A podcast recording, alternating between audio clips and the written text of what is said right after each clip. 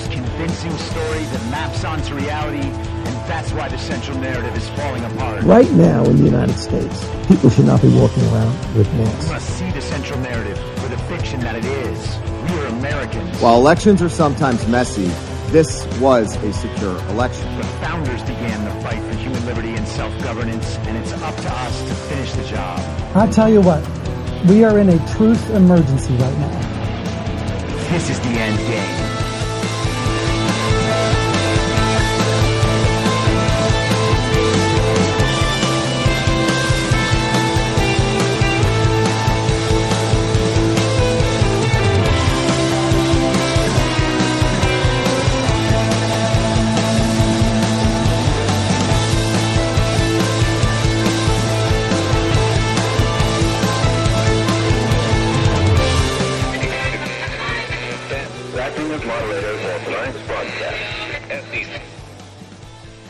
It's Tuesday, February 15th, 2022, the 391st day of dystopia.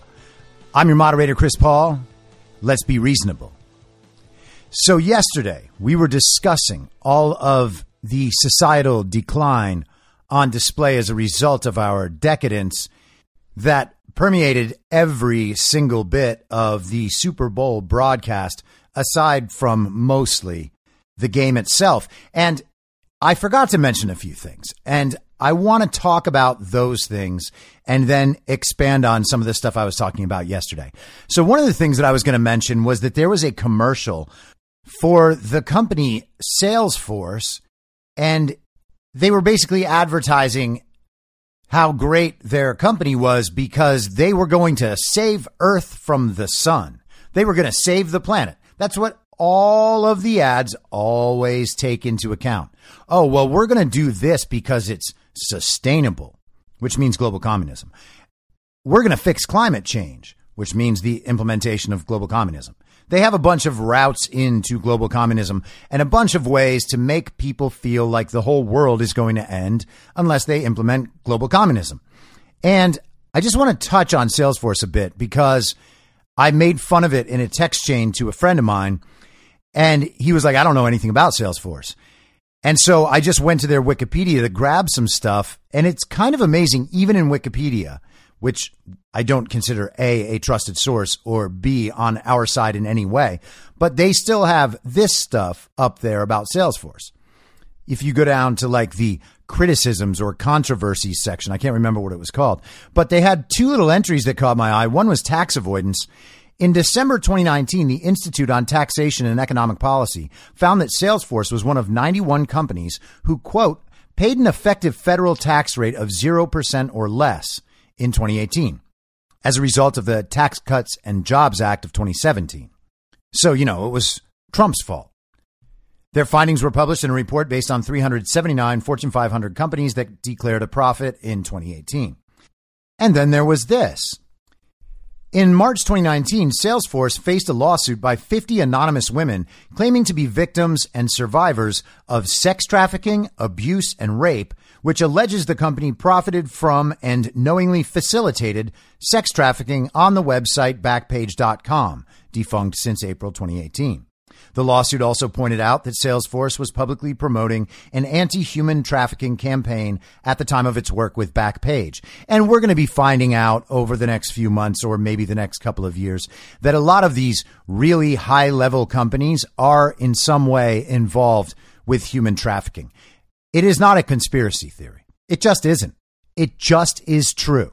Okay. And I know that people don't like to believe that sort of thing. They think it's not possible, but it is possible. And it's not like each and every one of these companies is running their own ring. They just provide some sort of technological infrastructure for these human trafficking rings and operations to continue. And then if you keep going with Salesforce, you can find out that the man at Salesforce is Mark Benioff. And if you look on Wikipedia, you can Check out his social activist platforms. Benioff has said that businesses are the greatest platforms for change in the world. He follows World Economic Forum founder Klaus Schwab's stakeholder approach to leadership, which says that leaders should serve not only their shareholders, but all stakeholders, including customers, employees, partners, communities, and the environment, to make the world a better place. And I'm sure you're all thrilled to find out that the World Economic Forum's goal is, in fact, to make the world a better place for the people in the World Economic Forum who want less normal people and all of those normal people to be slaves forever. But he's been recognized as one of the world's top philanthropists. He donates to children's hospitals and homeless housing projects and environmental initiatives. He was named as one of the alliance partners of Prince William's Earthshot Prize to find environmental solutions. He's a hero. He is down for all of the global communist causes. And that is why you can't insult the man. He's just basically a perfect human. He's rich beyond all imagination, has tons and tons of power, and rather than just going on vacation and enjoying his life and starting a family and having many children, like a selfish person, he's out there using his money to try to shape the world in his own image and Klaus Schwab's image. And we all must thank him for that. So Salesforce is going to save the world. Jim Carrey is going to teach you how great it is to have everything be fully wireless so that we can implement the Internet of Things and the Internet of Bodies. We don't need all those silly cables anymore. And something with Dr. Evil.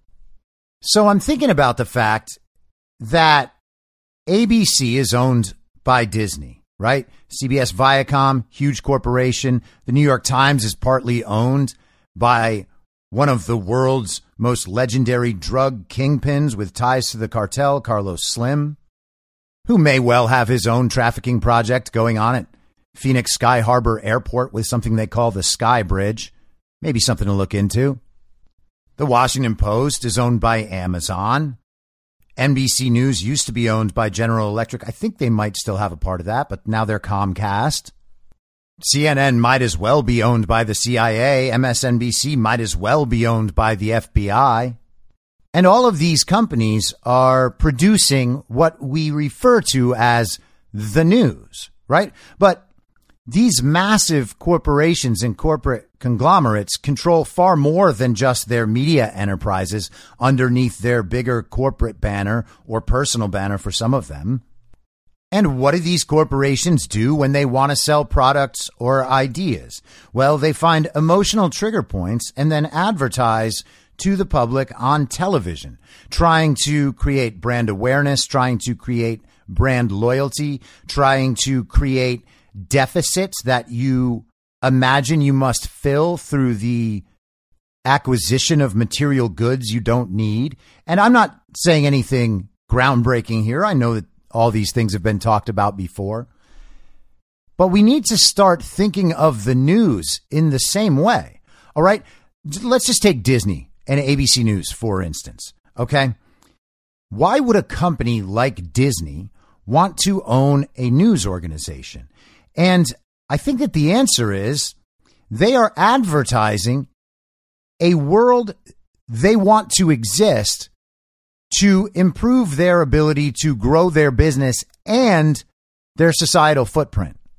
So when you're watching ABC News, maybe the most sensible way to think of what George Stephanopoulos is doing is that he is advertising the world that Disney wants the world where their money and power and influence are increased. And we know that's true for the rest of the news stations as well. And we can imagine that they all have slightly different motivations for why they might be covering a story one way or another. It seems to me that the primary motivation for all of them is to keep people addicted to the central narrative. But within that, there are variations. So I'm thinking about that, and this article pops up from a website called theconversation.com. This is from a few years ago. This article is from May 10th, 2017. And the authors, just because you're not familiar with the website, here are the authors. It lists them on the side. Uh, Jan Fichtner, a postdoctoral researcher in political science from the University of Amsterdam. Uh, Eelke Heemskerk, associate professor of political science at the University of Amsterdam, and Javier Garcia Bernardo, a PhD candidate at the University of Amsterdam. So these are all European academics, all right? They're not just some schmuck on his computer typing like me, for instance. These are people whose credentials have been approved by the system. These three firms own corporate America. That's the headline. Now, if you were to hear that headline about Nicaragua or Somalia or the Philippines or some small country in Central Europe, you would immediately think, oh man, that's weird. Just a few corporations own everything. That must be awful for those people. Thank goodness we have free market capitalism in America and not communism and not some sort of fascist state where three corporations basically own everything and get to tell the government what to do. A fundamental change is underway in stock market investing, and the spin off effects are poised to dramatically impact corporate America. In the past, individuals and large institutions mostly invested in actively managed mutual funds, such as Fidelity, in which fund managers pick stocks with the aim of beating the market. But since the financial crisis of 2008, investors have shifted to index funds, which replicate established stock indices such as the S&P 500. The magnitude of the change is astounding. From 2007 and 2016, actively managed funds have recorded outflows of roughly $1200 billion, which is 1.2 trillion, while index funds had inflows of over 1.4 trillion dollars. In the first quarter of 2017, index funds brought in more than $200 billion, the highest quarterly value on record. This shift, arguably the biggest investment swing in history, is due in large part to index funds' much lower costs. Actively managed funds analyze the market and their managers are paid well for their labor, but the vast majority are not able to consistently beat the index. So why pay 1% to 2% in fees every year for active funds when index funds cost a tenth of that and deliver the same performance? Some observers have lauded this development as the democratization of investing because it has significantly lowered investor expenses. But other impacts of this seismic shift are far from democratizing. One crucial difference between the active fund and the index fund industries is that the former is fragmented, consisting of hundreds of different asset managers, both small and large. The fast growing index sector, on the other hand, is highly concentrated. It is dominated by just three giant American asset managers, BlackRock, Vanguard, and State Street, what we call the Big Three. Lower fees aside, the rise of index funds has entailed a massive concentration of corporate ownership. Together, BlackRock, Vanguard, and State Street have nearly $11 trillion in assets under management. That's more than all sovereign wealth funds combined and over three times the global hedge fund industry. In a recently published paper, our CorpNet research project comprehensively mapped the ownership of the big three. We found that the big three, taken together, have become the largest shareholder in 40% of all publicly listed firms in the United States. 40% of all publicly listed firms in the United States, the largest shareholder is either State Street, Vanguard, or BlackRock. In 2016, these 1,600 American firms had combined revenues of about $9.1 trillion, a market capitalization of more than $17 trillion, and employed more than 23.5 million people. In the S&P 500, the benchmark index of America's largest corporations, the situation is even more extreme. Together, the big three are the largest single shareholder in almost 90% of S&P 500 firms including Apple, Microsoft, ExxonMobil, General Electric, and Coca Cola. This is the index in which most people invest. With corporate ownership comes shareholder power. BlackRock recently argued that legally it was not the quote owner of the shares it holds, but rather acts as a kind of custodian for their investors. That's a technicality for lawyers to sort. What is undeniable is that the big three do exert the voting rights attached to these shares. Therefore, they have to be perceived as de facto owners by corporate executives. These companies have, in fact, publicly declared that they seek to exert influence. William McNabb, chairman and CEO of Vanguard, said in 2015 that in the past, some have mistakenly assumed that our predominantly passive management style suggests a passive attitude with respect to corporate governance. Nothing could be further from the truth. When we analyzed the voting behavior of the big three, we found that they coordinate it through centralized corporate governance departments. This requires significant efforts because technically the shares are held by many different individual funds. Hence, just three companies wield an enormous potential power over corporate America. Interestingly, though, we found that the big three vote for management in about 90% of all votes at annual general meetings, while mostly voting against proposals sponsored by shareholders, such as calls for independent board chairmen. One interpretation is that BlackRock, Vanguard, and State Street are reluctant to exert their power over corporate America. Others question whether the big three really want this voting power, as they primarily seek to minimize costs. What are the future consequences of the big three's unprecedented common ownership position? Research is still nascent, but some economists are already arguing that this concentration of shareholder power could have negative effects on competition. And remember, this article is almost five years old. Over the past decade, numerous U.S. industries have become dominated by only a handful of companies, from aviation to banking. The big three, seen together, are virtually always the largest shareholder in the few competitors that remain in these sectors. This is the case for American Airlines, Delta, and United Continental, as it is for the banks JP Morgan Chase, Wells Fargo, Bank of America, and Citigroup. All of these corporations are part of the S&P 500, the index in which most people invest. Their CEOs are likely well aware that the big 3 are the firm's dominant shareholder and would take that into account when making decisions. So arguably, airlines have less incentive to lower prices because doing so would reduce overall returns for the big three, their common owner. In this way, the big three may be exerting a kind of emergent structural power over much of corporate America. Whether or not they sought to, the big three have accumulated extraordinary shareholder power, and they continue to do so. Index funds are a business of scale, which means that at this point, competitors will find it very difficult to gain market shares. In many respects, the index fund boom is turning BlackRock, Vanguard, and State Street into something resembling low cost public utilities with a quasi monopolistic position. Facing such a concentration of ownership and thus potential power, we can expect demands for increased regulatory scrutiny of corporate America's new de facto permanent governing board to increase in the coming years.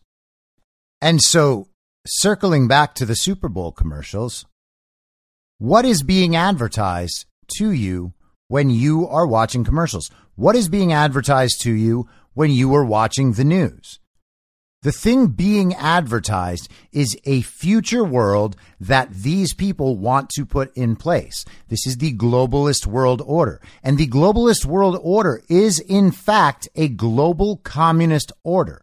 Okay? Klaus Schwab describes this stuff well enough for anyone to read. The hangup seems to be that people don't want to call it communism. They don't want to call it fascism, despite the fact that this is definitionally what it is. And yet people reject that. And they say, well, the state has not seized the means of production because they imagine that all of these little companies are just their own separate entities doing whatever is best for them for their own profits. And you know, some of them are just small businesses owned by families in your little town trying to make a nice life for themselves and their families while serving the community. But that stuff is the stuff that we tried to eliminate during the lockdowns and with the lockdowns. And good, right? What are they doing for anybody? Mark Benioff of Salesforce pushed his way through a totally unfounded human trafficking scandal. And now his company has this amazing, super woke and inspiring Super Bowl commercial about how they're going to save the entire planet from the sun. They're going to save the entire planet from humans. Wow. Normally, the only people who are involved in trying to save the world from humans are people who want to kill humans. And it turns out that a lot of these people actually do speak in favor of lowering population. Isn't that something? And so the Super Bowl was essentially a commercial for the Great Reset and for the world where you will own nothing and like it. And they put all your favorite celebrities up there to tell you about it. They play on all your nostalgic emotions and they say, hey, don't worry, guys. Yeah, the future might be scary if you're poor. But you're not poor, right? Remember how much fun we've all had together while you've watched me on TV? Poor people don't get to do that. You and I, we're practically friends. You're part of the club. Don't worry. Yeah, the great reset, it just has to happen because it turns out there's too many people. And with this many people, it's just really hard to organize in societies if you give people their freedoms. And the truth is that all of you are kind of just dumb monkeys anyway. And you're going to like this better. Like, you're not going to be, you're going to be caged, but not like permanently caged. You're going to get to put on these goggles and you can go anywhere you want and be anything you want. You want to be just a floating torso? Cool. You want to be like a half human, half octopus? Hey man, it's your world. It's the metaverse. It's whatever you want it to be. And the crazy thing is you'll get to, you know, interact with other people or not people. Who knows? They might just be AIs. You could fall in love with another like human octopus hybrid in the metaverse. And they don't even need to be a real person. It could just be an AI. It would be so awesome. You are going to love your new life as a human octopus in love with another human octopus. But the thing is, you can do whatever you want with this human octopus. You don't even have to treat them well because it's not the real world. Except the thing is, you know, if, if it is another person and that's just their avatar and you treat them really terribly, then, you know, you're going to get in trouble. Unless, unless you've acquired enough points, unless you've got like your own ESG score high enough, unless you've said enough things that help the state, unless you are fully compliant. You know, if you do all those things, then you can get as many points as you want, and then you can get away with anything. It's just like Westworld, except these robots are never going to come back and get you. I mean, not that we know of. And the even crazier thing about the metaverse and what's happening right now is that people are saying, right? They're not actually doing this because it's not possible to do this, but they are buying real estate in the metaverse. They're buying prime real estate in the metaverse. It's an investment. Somebody else is going to want to buy it for more later. Just trust us. Is it real? No, it's not real. But it is imaginary in a way that people like. And people imagine this as just some kind of like new version of, of the Bitcoin concept. But it's not the new version of the Bitcoin concept because people actually have to agree that Bitcoin or another crypto is a currency in order to want it. And of course, the same thing can still be true in the metaverse, right? I'm not denying any of this theoretically. But people are already investing in all the good real estate there. So what's going to happen Okay. You hate your life enough in the real world to want to spend your time in the metaverse. So you go into the metaverse and you find out you're kind of a loser there too. That's what they're advertising. Hey, it's a little better in here. To be honest, the entire thing just sounds like they are priming everyone with some sort of hope so that they will give away all of their connections to the real world thinking that the world beyond is going to be their paradise. The metaverse is nothing more than a materialist, communist, technocrat's vision of heaven. You've got to understand that. Okay. And speaking as a person who grew up without experiencing moments of faith and then studied philosophy in college and has been for much of my life just an avowed atheist. I didn't get it. Okay. I didn't experience faith. I thought everybody's stories were just stories they believed for no real reason. And none of it made sense to me. All right. Now I can see why that outlook was always flawed. All right. And there should be no better example of that than the metaverse and the transhumanist movement. And of course, communism. Because the goal of communism is to convince people that there is nothing beyond, so we must create a heaven on earth. And the way to create this perfect utopia is to use the science to tell us what's best for everyone all the time, or at least, you know, for a majority. Or if not a majority, what we're going to do is we're going to steal your elections and convince you that the actual majority is in fact a small fringe minority. And instead, this rich culture that seems so glamorous and awesome and free and fun, we're going to make you envy that. And since we are the ones that actually get to live that life, we're going to tell you how to do it too. And the way you do it is by giving up all of your freedoms and submitting to the system that we put in place for you. And you can trust us because we are obviously the best. I mean, look how rich we are. So you can trust us that our plans are going to work, especially if you give us a little time. And then, you know, if they don't work, you just give us some more time. Because trust us, heaven on earth is entirely possible under communism. So just stick with us and we'll get there. And people actually are signing up for that because they have no faith in anything, including their fellow men, right? We're talking about humans who literally hate humans. And they've pulled the old switcheroo on that one too. They realized that hating other humans doesn't sell so well with other humans. So instead, they've turned it around and said that the other people are the ones who actually hate humans. Look at those people. They want voter ID. That means they hate black people.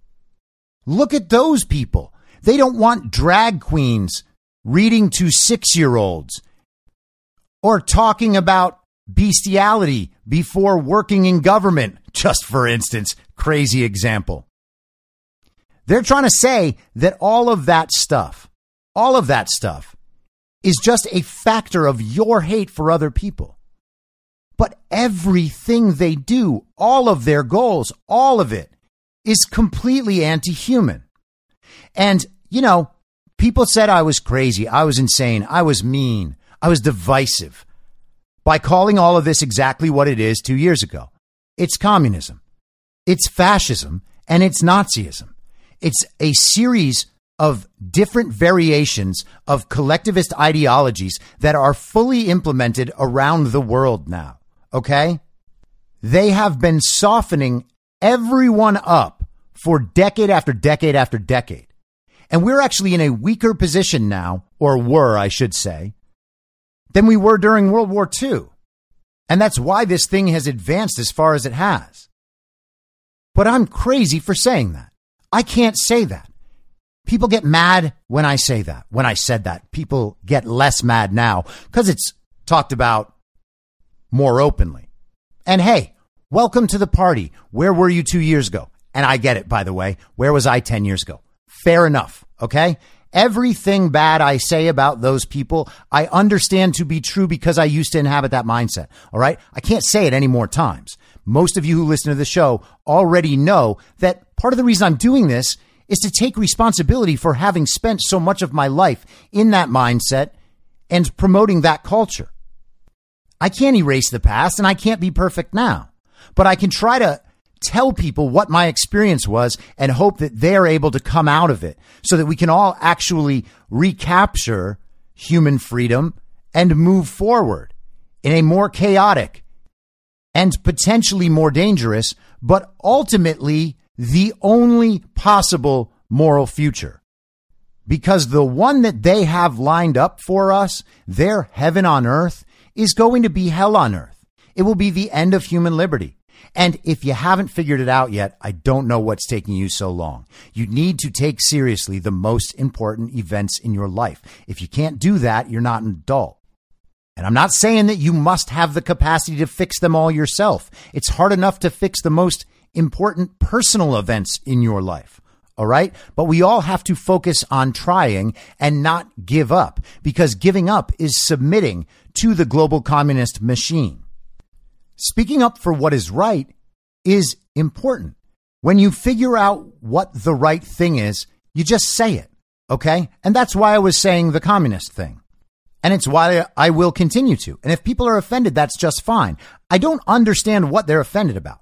It's either because they feel called out that they're participating in different elements of that culture or they're desperately clinging to that job that they're scared of losing for being honest. And hey, everybody's got to do their own thing and make their own choices. Or it could be that they are too involved with that society, the people around them. They don't want to think of those people as communists or fascists or Nazis, no matter how much they act that way. There are people out there encouraging violence against the truckers. They're having a peaceful protest. Those people might not like the cause and they might not like the protest, but it's peaceful. There's no violence.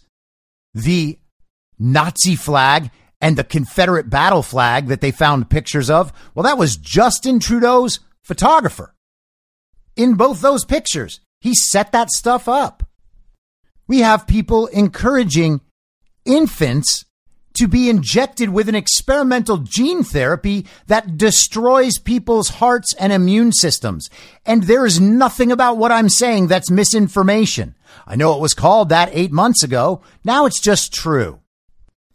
And so, all right, if you feel insulted by that, or you don't want to think of the people around you like that, keep your head in the sand.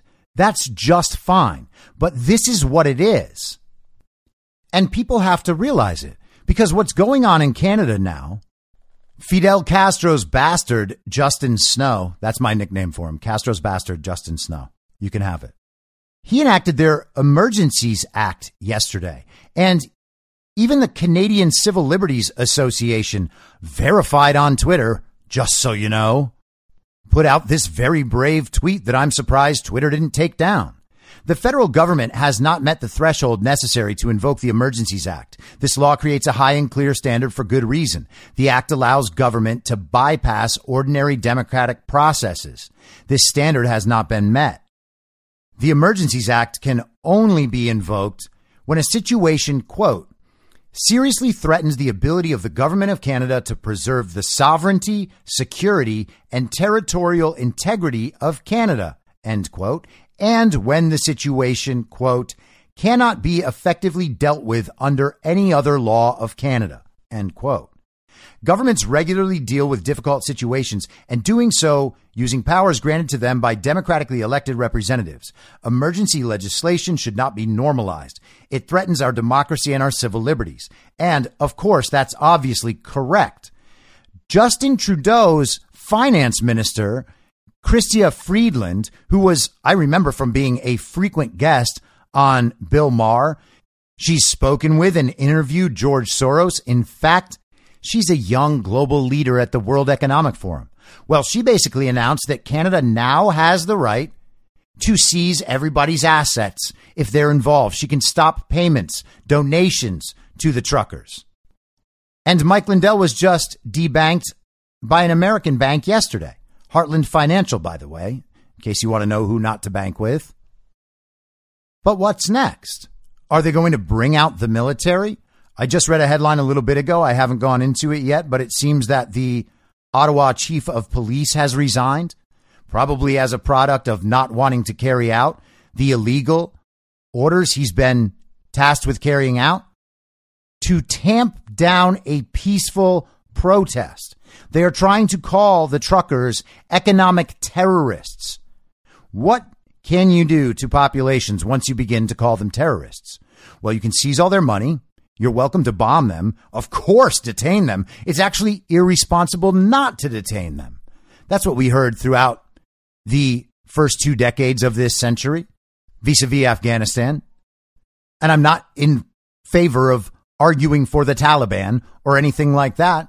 I'm just saying we got very scared of terrorists. We gave the government all these extra powers, and it turns out that they can turn right around and use them on their own citizens if they want because we gave it to them, because we weren't paying attention, because we were busy thinking about Democrats and Republicans while the Uniparty was shoving communism down our throats. And obviously, I hope, as everyone else hopes, who's not a Nazi or a fascist or a communist, which, you know, there's a lot of those in Canada. There's a lot of them in the United States. There's a lot of them everywhere, frankly. But we all want to see the truckers hold their line we want to see Justin Trudeau waive all of the coronavirus mitigations and restrictions that obviously don't work and don't do anything other than attempt to control the population of supposedly free people. And we would like to see their demands met with no further violence so that they can go home and get back to their families and get back to work. That's what everybody should want. But no, but no, because the commies and Nazis and fascists are still focused on the science. They have to put out the science. The people must follow the science. If they don't follow the science on coronavirus, then they won't follow the science on climate change or sustainability or the green agenda or the depopulation agenda. Because the science says it's a lot better if you start eating insects. That is what the science says. That's what the science these people put out says. Do you follow it or not? And these commies should be asked those kinds of questions. When is it okay for you to stop following the science? And if there's no point where it's okay for you to stop following the science, then perhaps you have adopted the religion of materialism, of communism.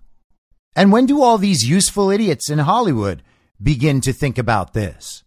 Hey, I know you're advertising a certain lifestyle and a certain future, but isn't it awfully strange that you have multiple multi million dollar homes that you can just travel to whenever you like? Oh, you want to get out of the city because of the riots? Oh, go out to your country home. It's so much safer out there. Well, what happens when the science says you own too much property? and that your country home would actually be much better off as farmland so that you can help feed the world's population. What then, commie? but no, forget about that. Promises have been made. You are definitely in the club. Eh, for a while. Until you do something the club is upset about, like, for instance, being a white man.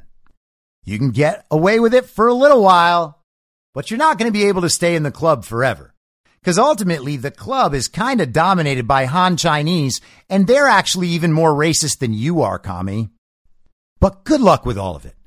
Let's consider a historical precedent for what Castro's bastard Justin Snow is doing right now.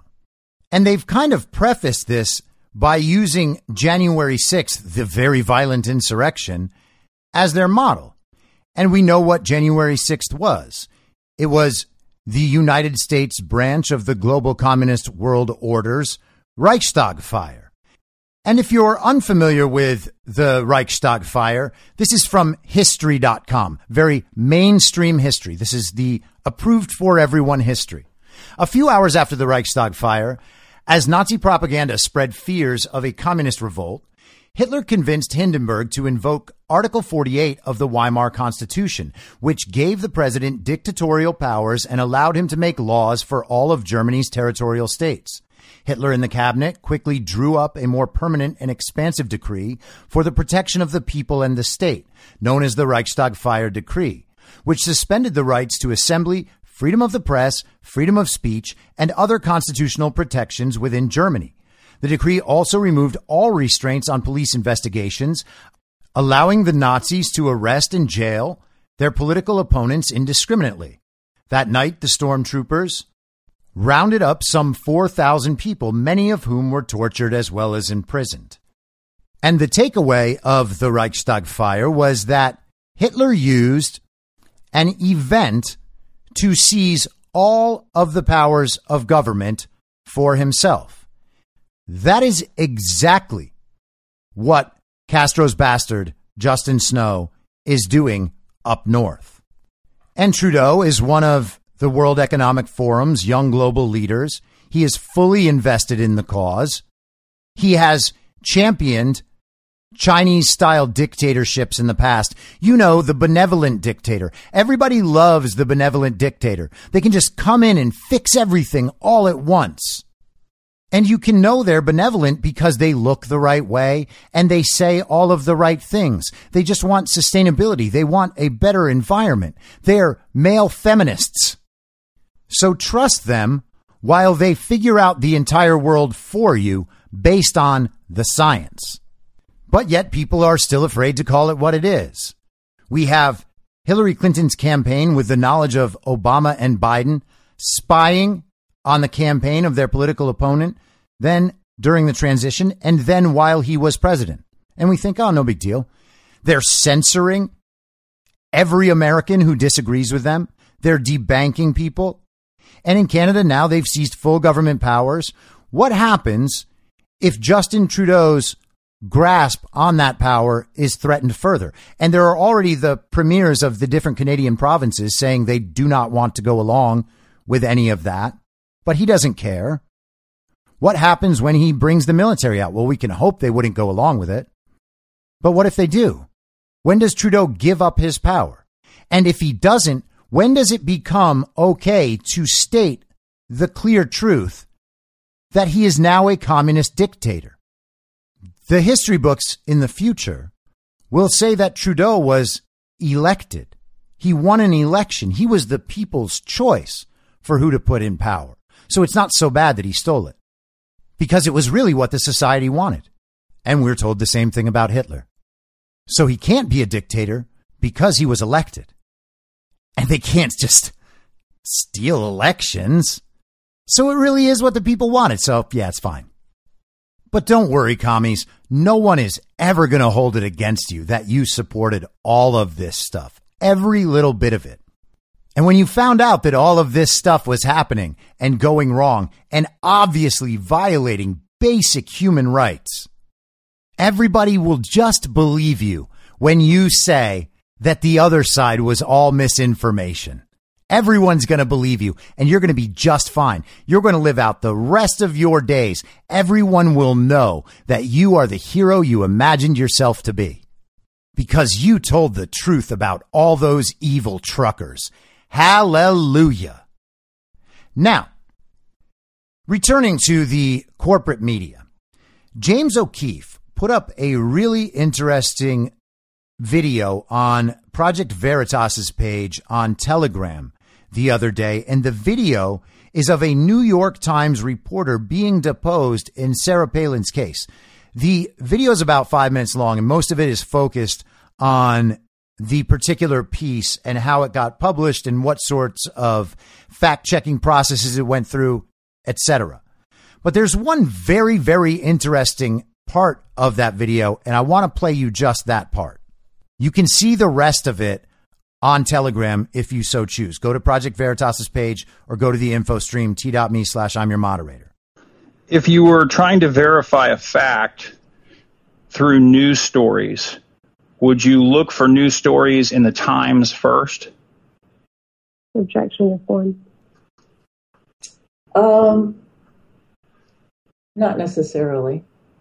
Um, I would consider it a, a, good source but I mean, I often would be checking um, Washington Post. Sometimes it's just about you Google something and it was whichever um, established source would come up first.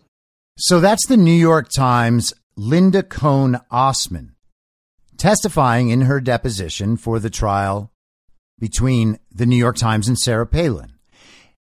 And if you heard what she said right there, right? What she does to verify that the things she's saying are true is first, she goes to the paper that she works for. She considers that a good source. Sometimes she'll check the Washington Post, owned by Amazon, by the way. Sometimes she will go to Google, the site that gives you the information it wants you to see. The Google search engine doesn't work as a search engine. It only works to continue to push a narrative while people think that they're actually doing research. If you can only get certain points of view in your research, then what you're doing is very bad research. If you work as a professional journalist for the paper of record and you're not aware of that, then you're very, very bad at your job. And she would go to Google, look something up, and take the first established source, meaning the first source she sees that is approved of by people like her. And if that source said what she wanted it to say, then she would continue on, feeling like she had successfully completed her research.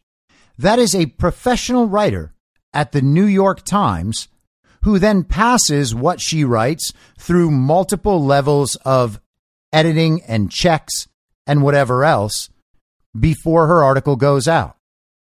This is the acceptable standard of research for a mainstream media outlet. She's recycling information that the algorithm has already manipulated by driving it up to the top of the search results. And then she's just accepting the narrative and repeating the narrative. And she is in the class of what we imagine are elite intellectuals. These are the sorts of people that those in the party of false decorum would think, well, hey, you know, I don't know if I agree with everything she says, but she certainly has a very informed and relevant point of view just based on the position she's in with an organization like that. But it turns out that she actually researches on par with an eighth grade report. The Google search algorithm has probably convinced more very stupid people that they are actually very smart than anything. It also takes people who were smart and makes them stupid by continuously feeding them only bad information all the time. And I imagine that that's what's happened to Linda Cohn. Although I don't know her work well enough, she might just be a total incompetent. That's 100% possible. But you have to understand that this is the level of professionalism and expertise on display at the, the old gray lady, the paper of record, all the news that's fit to print. So when you have a bunch of deranged commies coming at you, asking you for your sources, first off, they're not going to read your sources, okay? They just want to hear names that they already associate with bad source so that they can reject what you're saying out of hand. Your sources can be perfect. They can be literally the source material, witness testimony, lawsuits, scientific papers, person to person information, all of that. The sorts of information that actual intelligence agencies try to consume all of so that they can figure out what's right. But the commies will dismiss that because the New York Times said something different to them. And they're not going to read your sources. You could send them 50 sources. They're not going to read them. And even if they did read them, they would not spend their time figuring out whether or not you're wrong and how to prove you wrong. They would spend their time figuring out how they could denigrate each and every one of your sources or the people that supplied the sources, or if that doesn't work, you. So you're probably better off not having the sources conversation with them at all. But you could also just send them this video and be like, Hey, does it sound like that person really cares about their sources? And the crazy thing is the person you'll be talking to would rather be wrong by repeating what the New York Times says than be right by doing their own thinking because they've been told not to trust any of their own thoughts. Everything they say and think has to be approved of by a higher authority, and that authority has to be respected by the party of false decorum for them to remain in it. If they start going against all of those stories, all of the slogans, then they'll be removed from the party of false decorum. And their life of achievement based on climbing the rungs of a social ladder based on them impressing and complying with the needs of those higher up on the ladder, well, that'll all be washed away and they'll have to start back from the beginning. And that right there is the part that none of them want to have to do. And they won't engage that process until all of this affects them in such a negative way that they have no choice but to finally relent to reality. And here's a reality that they will not want to relent to the spying thing. The media is now beginning to address that it actually is a thing. And the way they're addressing it, of course, is by making it seem like stuff we already knew, stuff that doesn't really matter, and, and this is amazing, stuff that is actually too complicated for their readers to understand or follow. So we're not going to burden you with having to think about all of this. We're just going to tell you it's okay, and then we'll just move on. This is from the New York Times today. I'm just going to read a little piece of this. The headline is Court filing started a furor in right wing outlets, but their narrative is off track. When John H. Durham, the Trump era special counsel investigating the inquiry into Russia's 2016 election interference, filed a pretrial motion on Friday night, he slipped in a few extra sentences that set off a furor among right wing outlets about purported spying on former President Donald J. Trump. But the entire narrative appeared to be mostly wrong or old news, the latest example of the challenge created by a barrage of similar conspiracy theories from Mr. Trump and his allies. Upon close inspection, these narratives are often based on a misleading presentation of the facts or outright misinformation. They also tend to involve dense and obscure issues, so dissecting them requires asking readers to expend significant mental energy and time, raising the question of whether news outlets should even cover such claims. Yet Trump allies portray the news media as engaged in a cover up if they don't. And that is communist blogger Charlie Savage writing for the New York Times. Look at the absolute disdain they have for their readers. They believe it is their job to tell their readers exactly what to think about everything. And if the details of what's actually happening in reality might lead those people to believe some unapproved conclusion, then they won't tell you at all because it's going to take too much mental energy on your part to actually understand any of it. So just trust us. And as I said yesterday, they're just going to continue to leave their audience in the dark for weeks. They've done it for three, four days now. And now they're in the phase where they try to tell everyone that what's happening is that these people on the right are just freaking out because they finally think that they've got us. They finally caught us in a lie. They're all freaking out over this nonsense. They gave Fox News and other media outlets, most of them truly on the right, but, you know, not people like Glenn Greenwald. Is he part of the vast right wing conspiracy now? But rather than responding immediately, they gave it a little space so that everybody on one side would make a big deal out of this thing, all of their readers would be like, why are the bad people making such a big deal of this? And then they write articles telling all of them, hey, don't worry about it. It's just those crazy people freaking out. We're talking about actual treason here.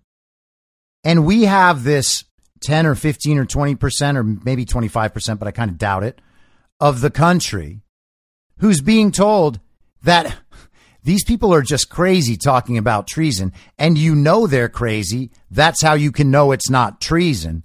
And we're not going to tell you what it actually is because honestly, it's not worth your time. And all of these people imagine themselves to be highly informed by always referring to sources that tell them explicitly that it might be bad form for them to share the real details of what's happening. But since we do care about details, let's hear some more of them. Kash Patel had a great appearance on the Charlie Kirk show last night, and I'm hoping to get him back on this podcast soon. But have a little taste of this. Who says you could build a back end access to White House internet activity? How's that possible? Well, let's let's have some fun now that I'm finally out of government, and since I haven't been around the intelligence, I they can't accuse me of disclosing classified intelligence. But what I'll tell you is my take. In the Durham pleading, he wrote that there was a sensitive arrangement, quote unquote, um, that allowed those tech guys that the Democrats and Hillary Clinton and Jake Sullivan hired to gain access to the White House. So the only way that happens, Charlie, the only way on planet Earth that happens, in my estimation, is if you have an arrangement with the NSA.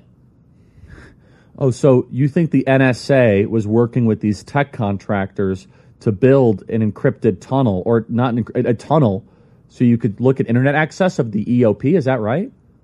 So in my in my experience, and since I haven't been around the intel, and I'm, I'm, I'm giving you my estimation, there's no other sensitive arrangement you could make to get access to the most secure servers on planet Earth, unless you're talking to the intelligence community, i.e., the NSA. So the NSA allegedly willingly built a leaking operation of what websites the White House was visiting via these tech workers. So how did the tech workers come into play here? They were just the middlemen. No. So what happens generally is the tech these con- they become contractors. So they go to the NSA and they form some sort of arrangement, like we do all the time with private companies, and we say we are going to hire we the NSA, the intelligence community, are going to hire you, the tech workers, to do X, Y, and Z. Or the tech workers approach them and said, we want a contract for you, um, and this is the effort that we want to undertake with you, and that's the only way in. There's no other way in. There's no other sensitive agreement arrangement, excuse me, to use John Durham's words, that allows you access to those servers. It just doesn't exist. So we have the NSA as the government agency with the special arrangement to allow the spying on the president. And it had to be approved of by a president. Which president would that be? Joffe's lawyers put out a statement today to NBC News. Contrary to the allegations in this recent filing, Mr. Joffe is an apolitical internet security expert with decades of service to the U.S. government who has never worked for a political party and who legally provided access to DNS data obtained from a private client that separately was providing DNS services to the executive office of the president. And I wonder if that will actually be a legitimate defense. Yes, I was spying on the president of the United States, but it's only because another president already asked me to. But hey, if Rodney Joffe wants to throw Obama under the bus, cool. Now, this is an interesting piece of the story from the Washington Free Beacon today. The headline Biden had firm at center of Trump hacking scandal on campaign payroll. And this is Chuck Ross writing for the Washington Free Beacon. The Biden campaign paid nearly $20,000 to a cybersecurity firm at the center of special counsel John Durham's investigation into the origins of the Trump Russia probe. The campaign paid Neustar, or maybe it's Neustar, information services in 2020 for accounting and compliance work, according to Federal Election Commission records. According to Durham, Neustar's chief technology officer, Rodney Joffe, accessed sensitive web traffic data that the company maintained on behalf of the White House executive office in order to collect derogatory information about Donald Trump.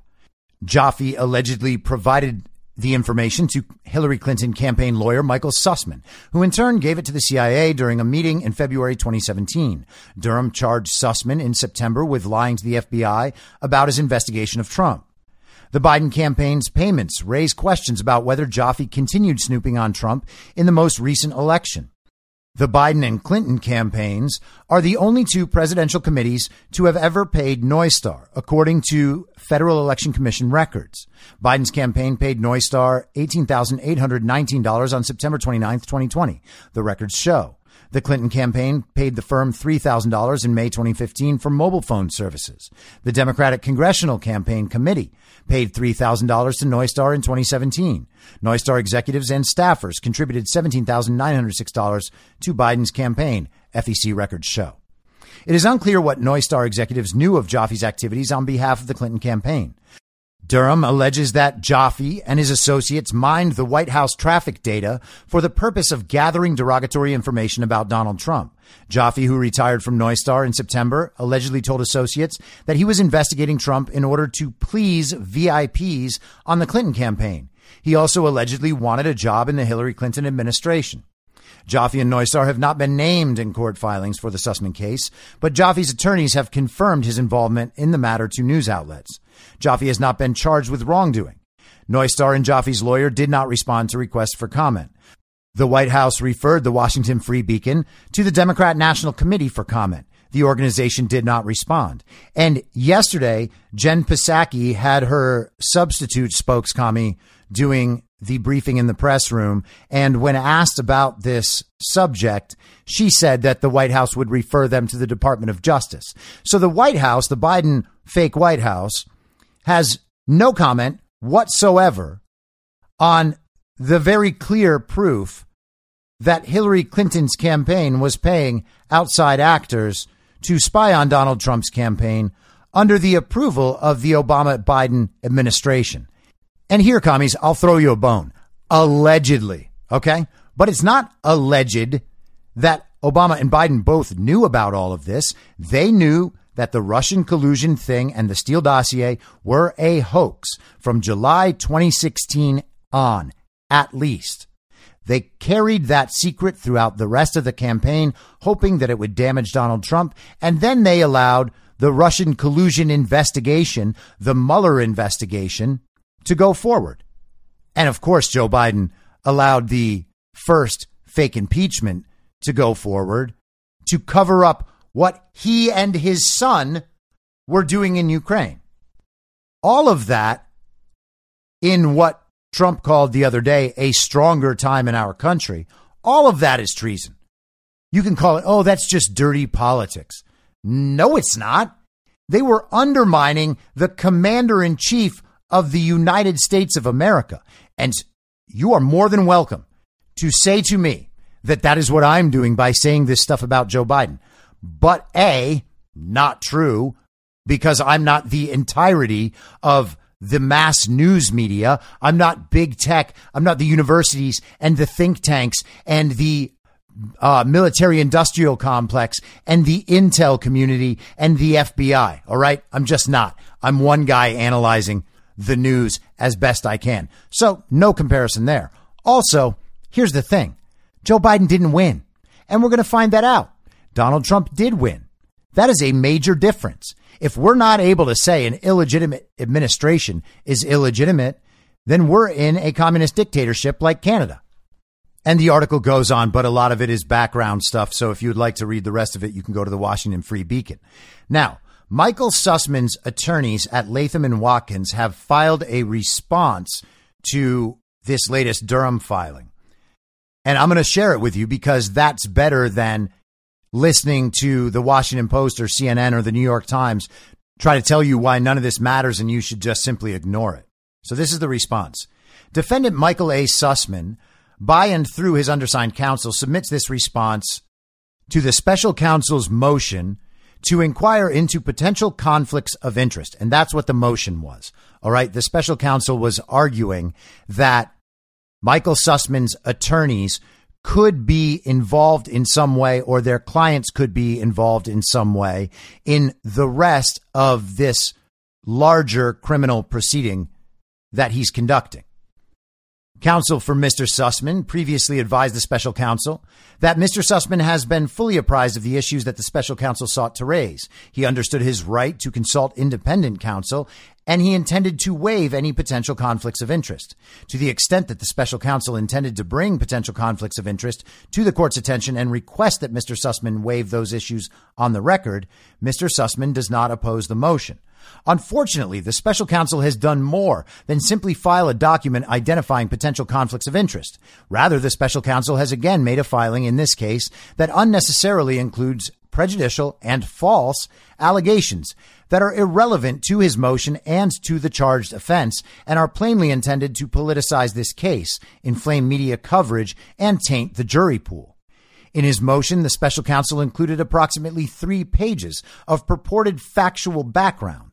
Approximately half of this factual background, provocatively and misleadingly, describes for the first time, and that's them in italics, domain name system traffic potentially associated with former President Donald Trump, including data at the Executive Office of the President that was allegedly presented to Agency 2 in February 2017. These allegations were not included in the indictment. These allegations post date the single false statement that was charged in the indictment, and these allegations were not necessary to identify any of the potential conflicts of interest with which the motion is putatively concerned. Why then include them? The question answers itself. You got that? Michael Sussman's lawyers are suggesting a conspiracy theory that John Durham is intending to improperly put this situation into the court of public opinion rather than going through the proper legal processes. You might note that John Durham's investigation has not leaked anything for the years it has been ongoing, and that no one involved in the investigation has been on television on the cable channels talking about all of it and trying to make it political. Consider that in light of what you witnessed with the Mueller report. This is the angle Sussman's attorneys are going for. Sadly, the special counsel seems to be succeeding in his effort to instigate unfair and prejudicial media coverage of Mr. Sussman's case. Indeed, since the motion was filed, numerous outlets published stories suggesting that the special counsel's latest filing revealed a vast conspiracy involving Mr. Sussman and the Clinton campaign, and they list some examples of articles on that. Worse still, Mr. Trump seized upon the special counsel's filing, stating that it quote, provides indisputable evidence that my campaign and presidency were spied on by operatives paid by the Hillary Clinton campaign in an effort to develop a completely fabricated connection to Russia, end quote. He went on to call this scandal, quote, far greater in scope and magnitude than Watergate, end quote. Said that, quote, in a stronger period of time in our country, this crime would have been punishable by death and demanded reparations and they cite some sources there as well. And this is not the first time in this case that the special counsel has sought to include allegations about uncharged conduct in public filings and done so using inflammatory and prejudicial rhetoric. Take, for example, the very indictment that the special counsel filed in this single count false statement case. The indictment is 27 pages long and reads as though there was a vast conspiracy involving the Clinton campaign and Mr. Sussman to defraud the FBI into investigating Donald Trump as part of an October surprise. But the indictment does not charge anyone other than Mr. Sussman. The indictment does not charge a conspiracy. And the indictment does not even charge a fraud. So basically, Michael Sussman's attorneys are calling John Durham a conspiracy theorist. And they are upset that the broader story is now out there. They wanted Sussman just to be charged for the one little thing and have the rest of it not in there. So no one would understand that there actually is a vast conspiracy and it does go all the way up to Barack Obama.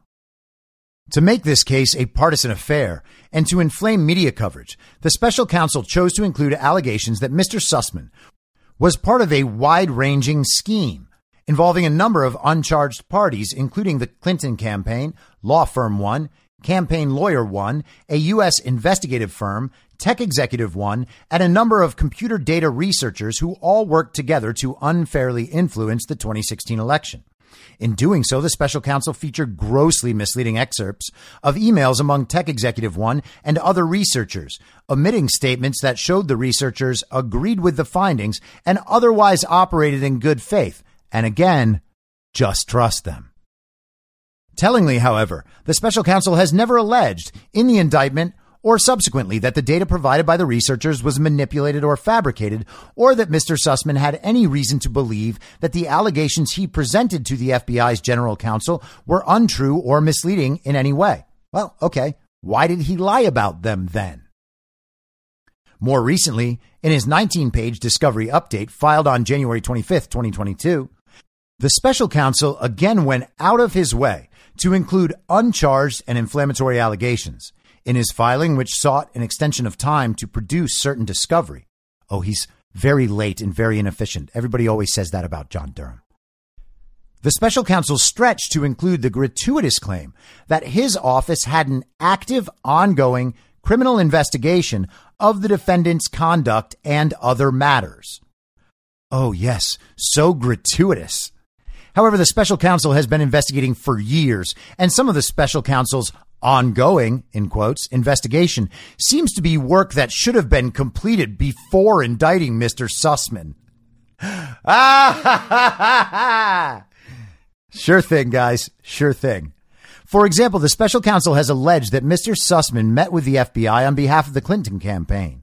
But it was not until November 2021, two months after Mr. Sussman was indicted, that the special counsel bothered to interview any individual who worked full time for that campaign to determine if that allegation was true. It is not. You got that? So they didn't go right to the Clinton campaign because they were actually implementing a strategy in their investigation. They just went there at the last second so that they could imply that Mr. Sussman was somehow involved.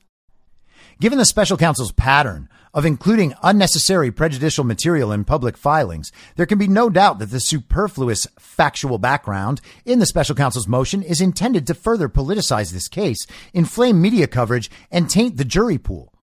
Because no right ranks higher than the right of the accused to a fair trial in cases that arouse intense public interest, adverse publicity can endanger the ability of the defendant to receive a fair trial. And they're citing United States versus Duran in just in support of the idea that Mr. Sussman's jury pool is being tainted by these filings. And then they cite Patton versus Yount. Adverse pretrial publicity can create a presumption of prejudice in a community. Oh no. As a result, Mr. Sussman hereby requests that the court strike the factual background portion of the special counsel's motion pursuant to the court's inherent power to, quote, fashion an appropriate sanction for conduct which abuses the judicial process. So they're seeking sanctions against Durham. In addition, Mr. Sussman reserves all rights to submit appropriate motions and seek appropriate relief concerning this conduct should the indictment not be dismissed and should the case proceed to trial, including by seeking extensive voir dire about potential jurors, exposure to prejudicial media resulting from the special counsel's irresponsible actions. So basically, they're just whining and they're going to say that they are going to exclude every possible juror, which would make the trial more difficult. Therefore, you just have to do whatever they say. And here's the conclusion. For the reasons set forth above, Mr. Sussman respectfully requests that the court allow him to proceed with his current counsel of choice, Latham and Watkins, following his waiver of any potential conflicts of interest and strike the factual background portion of the motion. And this is very likely going nowhere for Sussman's attorneys because Durham has what he needs to go forward and they have the proof of the conflicts of interest as well. If you want more information on that, Kash Patel has a thing called Kash's Corner that he does with Jan Jekielek on the Epoch Times. There's an episode he did a couple of weeks ago that goes through all of this stuff and basically previews what this filing turned out to be. And Kash gives a lengthy discussion on the machinations of the conflict of interest thing with attorneys like Latham and Watkins, whose clients could be involved in other parts of the broader investigation. And I don't know, but I would think that this is actually going to put Latham and Watkins in a pretty bad position. They just basically used the conspiracy theory defense in a court of law knowing, or at least sh- they should be knowing, that Durham actually does have a larger conspiracy. They have to know. And so, what are they doing? I mean, intentionally or unintentionally, they might be forcing Durham to push more details about the broader conspiracy out to the public.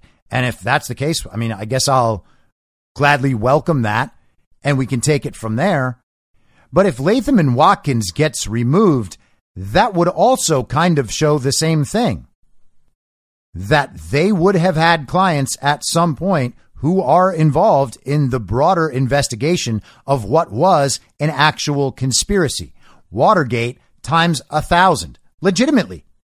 This seems like a pretty long shot for Sussman's lawyers with a lot of potential downside. And so I was doing a little background on this stuff. I wanted to know a little bit about who Sussman's lawyers were. And, and it turns out there's a pretty great thread of research by a man who goes by, or it could be a woman, I suppose, Dawson S. Field, like Dawson's Field, on Twitter. Who are the attorneys that Michael Sussman has gathered for his defense? This is from last fall, by the way. Three have filed appearances with the court Natalie Hardwick Rao, Michael Bosworth, and Sean Berkowitz, all from Latham and Watkins. Natalie Hardwick Rao started with the CIA for two years as a military analyst after graduating from Duke, then attended law school and has been an associate with Latham and Watkins since 2010. Michael Bosworth joined Latham and Watkins as a partner in July 2020, clerked for a federal district judge, appeals court judge, and a Supreme Court justice. Also spent a lot of time at SDNY with the DOJ. The Supreme Court justice he clerked for was Stephen Breyer, and the district judge he clerked for was Jed Rakoff, who just dismissed the Sarah Palin versus New York Times case. And of course, she's going to appeal. But very interesting connections. Then it gets interesting, he says. I think it's already interesting. Seven months as special counsel to FBI Director Comey. That's Michael Bosworth of Latham and Watkins, who's representing Sussman. He was seven months as special counsel to Director Comey.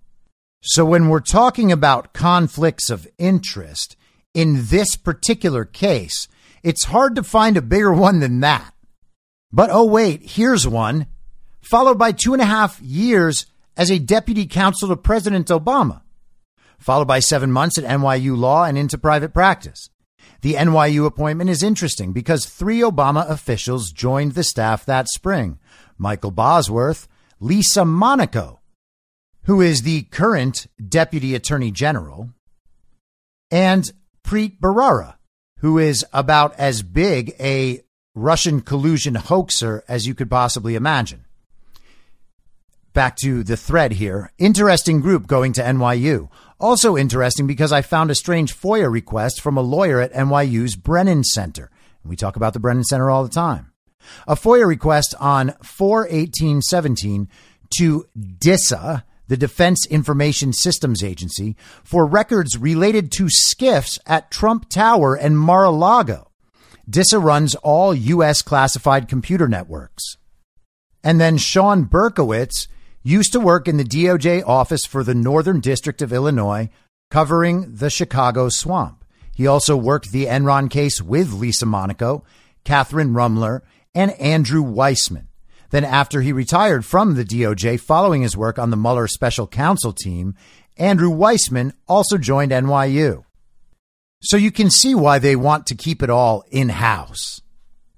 And then finally, I know this is going long, but I want to get this story in front of you today. This is from Just the News. Criticism mounts as 55 federal agencies track COVID vaccine religious exemption requests. Isn't that great? The communist state will know everything about everyone. And they have to because that's how you make the world a better place. 55 federal agencies have issued rule changes to track employees and others who request religious exemptions for the COVID 19 vaccine. Critics of the tracking say the practice is discriminatory against people of faith. Members of Congress are also weighing in, asking President Joe Biden to halt religious exemption tracking policies. One lawmaker introduced legislation to prohibit the practice. The federal government has no business to create a database of people who file religious exemptions. Liberty Counsel's founder and chairman, Matt Staver, told the Center Square last month after it was initially reported that one federal agency was logging the exemption requests. The only possible purpose this could have is to first identify and then to discriminate against people of faith. Knowing who files for religious exemptions serves no legitimate or lawful purpose. Now that 55 agencies are tracking religious exemption requests, Staver compared it to a database used by Nazi Germany to track people of the Jewish faith. This database is what enabled Nazis to round up those targeted for ghettos and concentration camps, he said.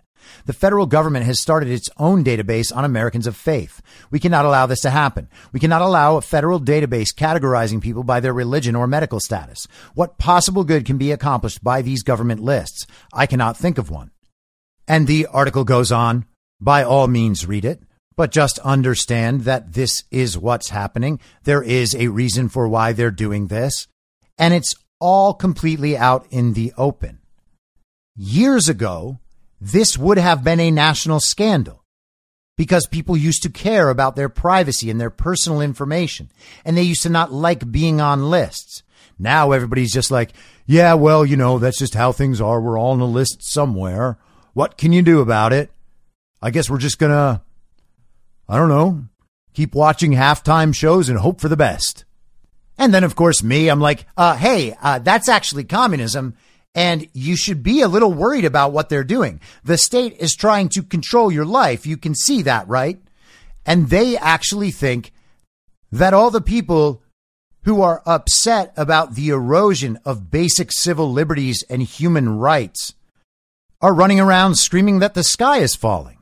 And I talked about this, man, must have been like summer 2020 when people were first going crazy about the masks and all of this stuff, right? There are different ways that people can react to situations, right? You can accept that there is this danger and obey all the rules forever, right? You can accept initially that there is the danger and then realize that the danger isn't what it was and then sensibly let go of the rules and the mitigations that obviously don't work. You can think that the danger is not serious at the beginning, come to find out that it is, and then take care of the situation. Or you can think that the situation isn't dangerous at the beginning, decide that that's your position forever, and just go on like that forever.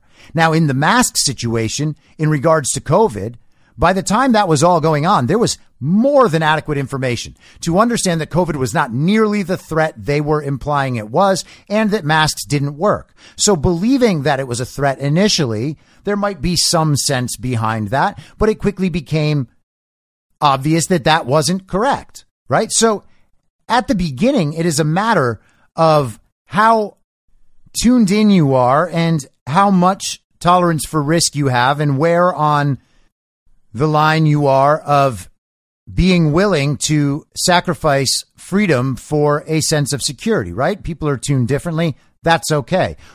It's not only about the initial response, it's about how you respond with more information down the line, right? So if we're in, if we're on safari in Africa and we have our camp and I go out somewhere on my own and I see a tiger and that tiger snarls at me and it looks like it's going to chase after me. And so I slink away and then I sprint back to the camp and I say, holy shit, there's a tiger and it could be coming our way.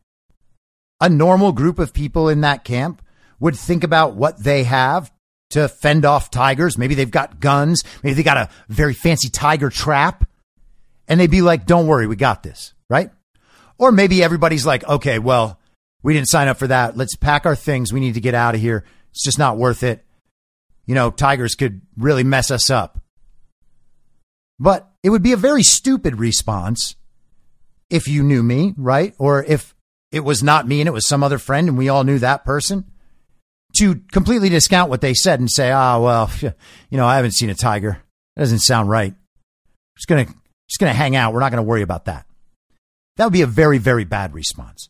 Okay. And that's the situation we're in right now. That everybody else in the group is like, well, did you get any of his tiger hairs? And you're like, uh, n- no. Why would I go that close to the tiger? Like you want me to bring back orange and black hairs so that you know it's a tiger? Well, did you get any of his teeth? How many teeth did he have? You're like, I don't know how many teeth tigers have.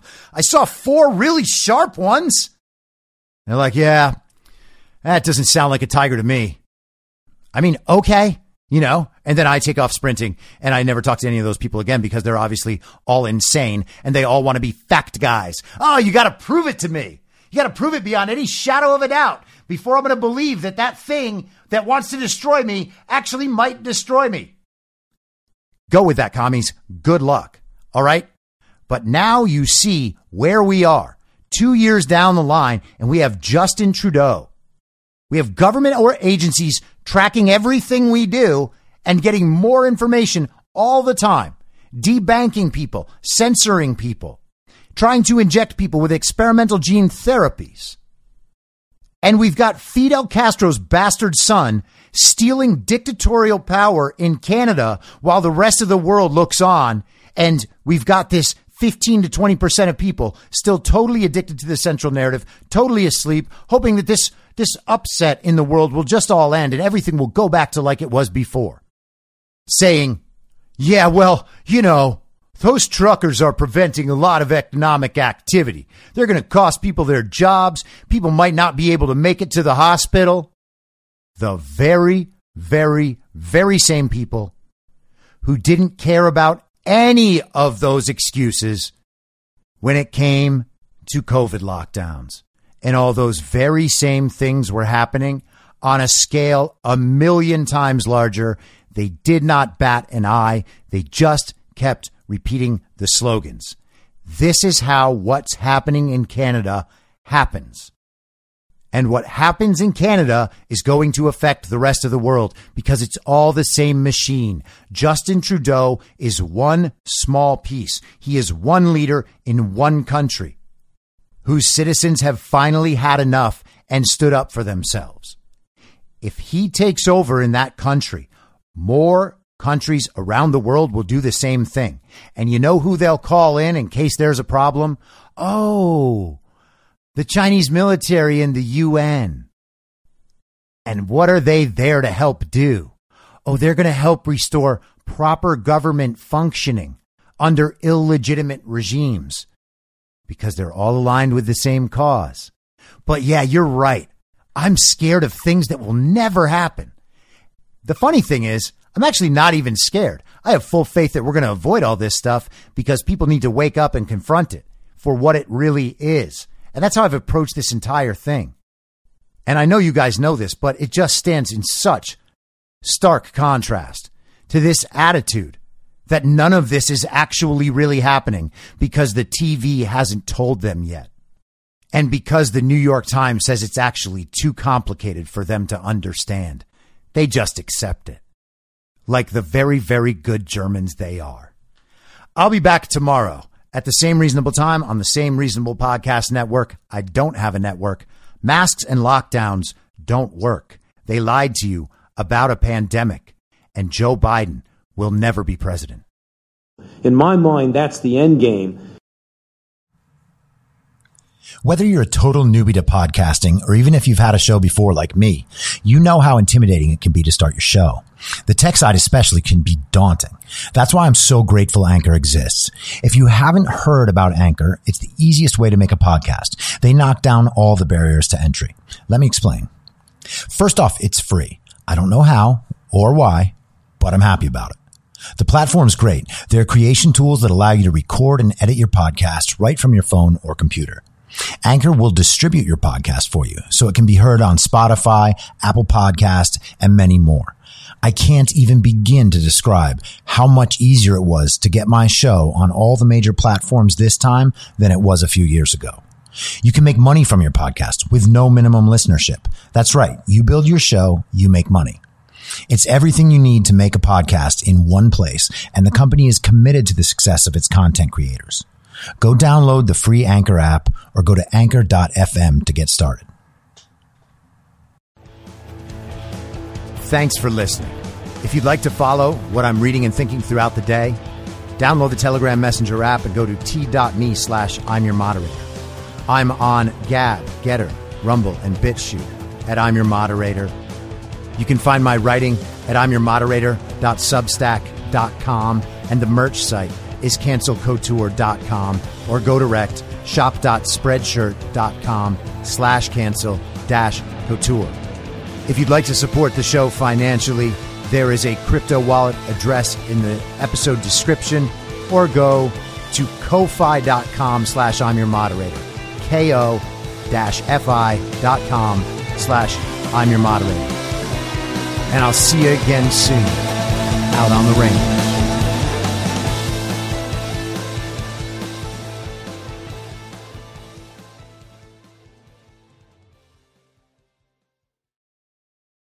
It's high noon.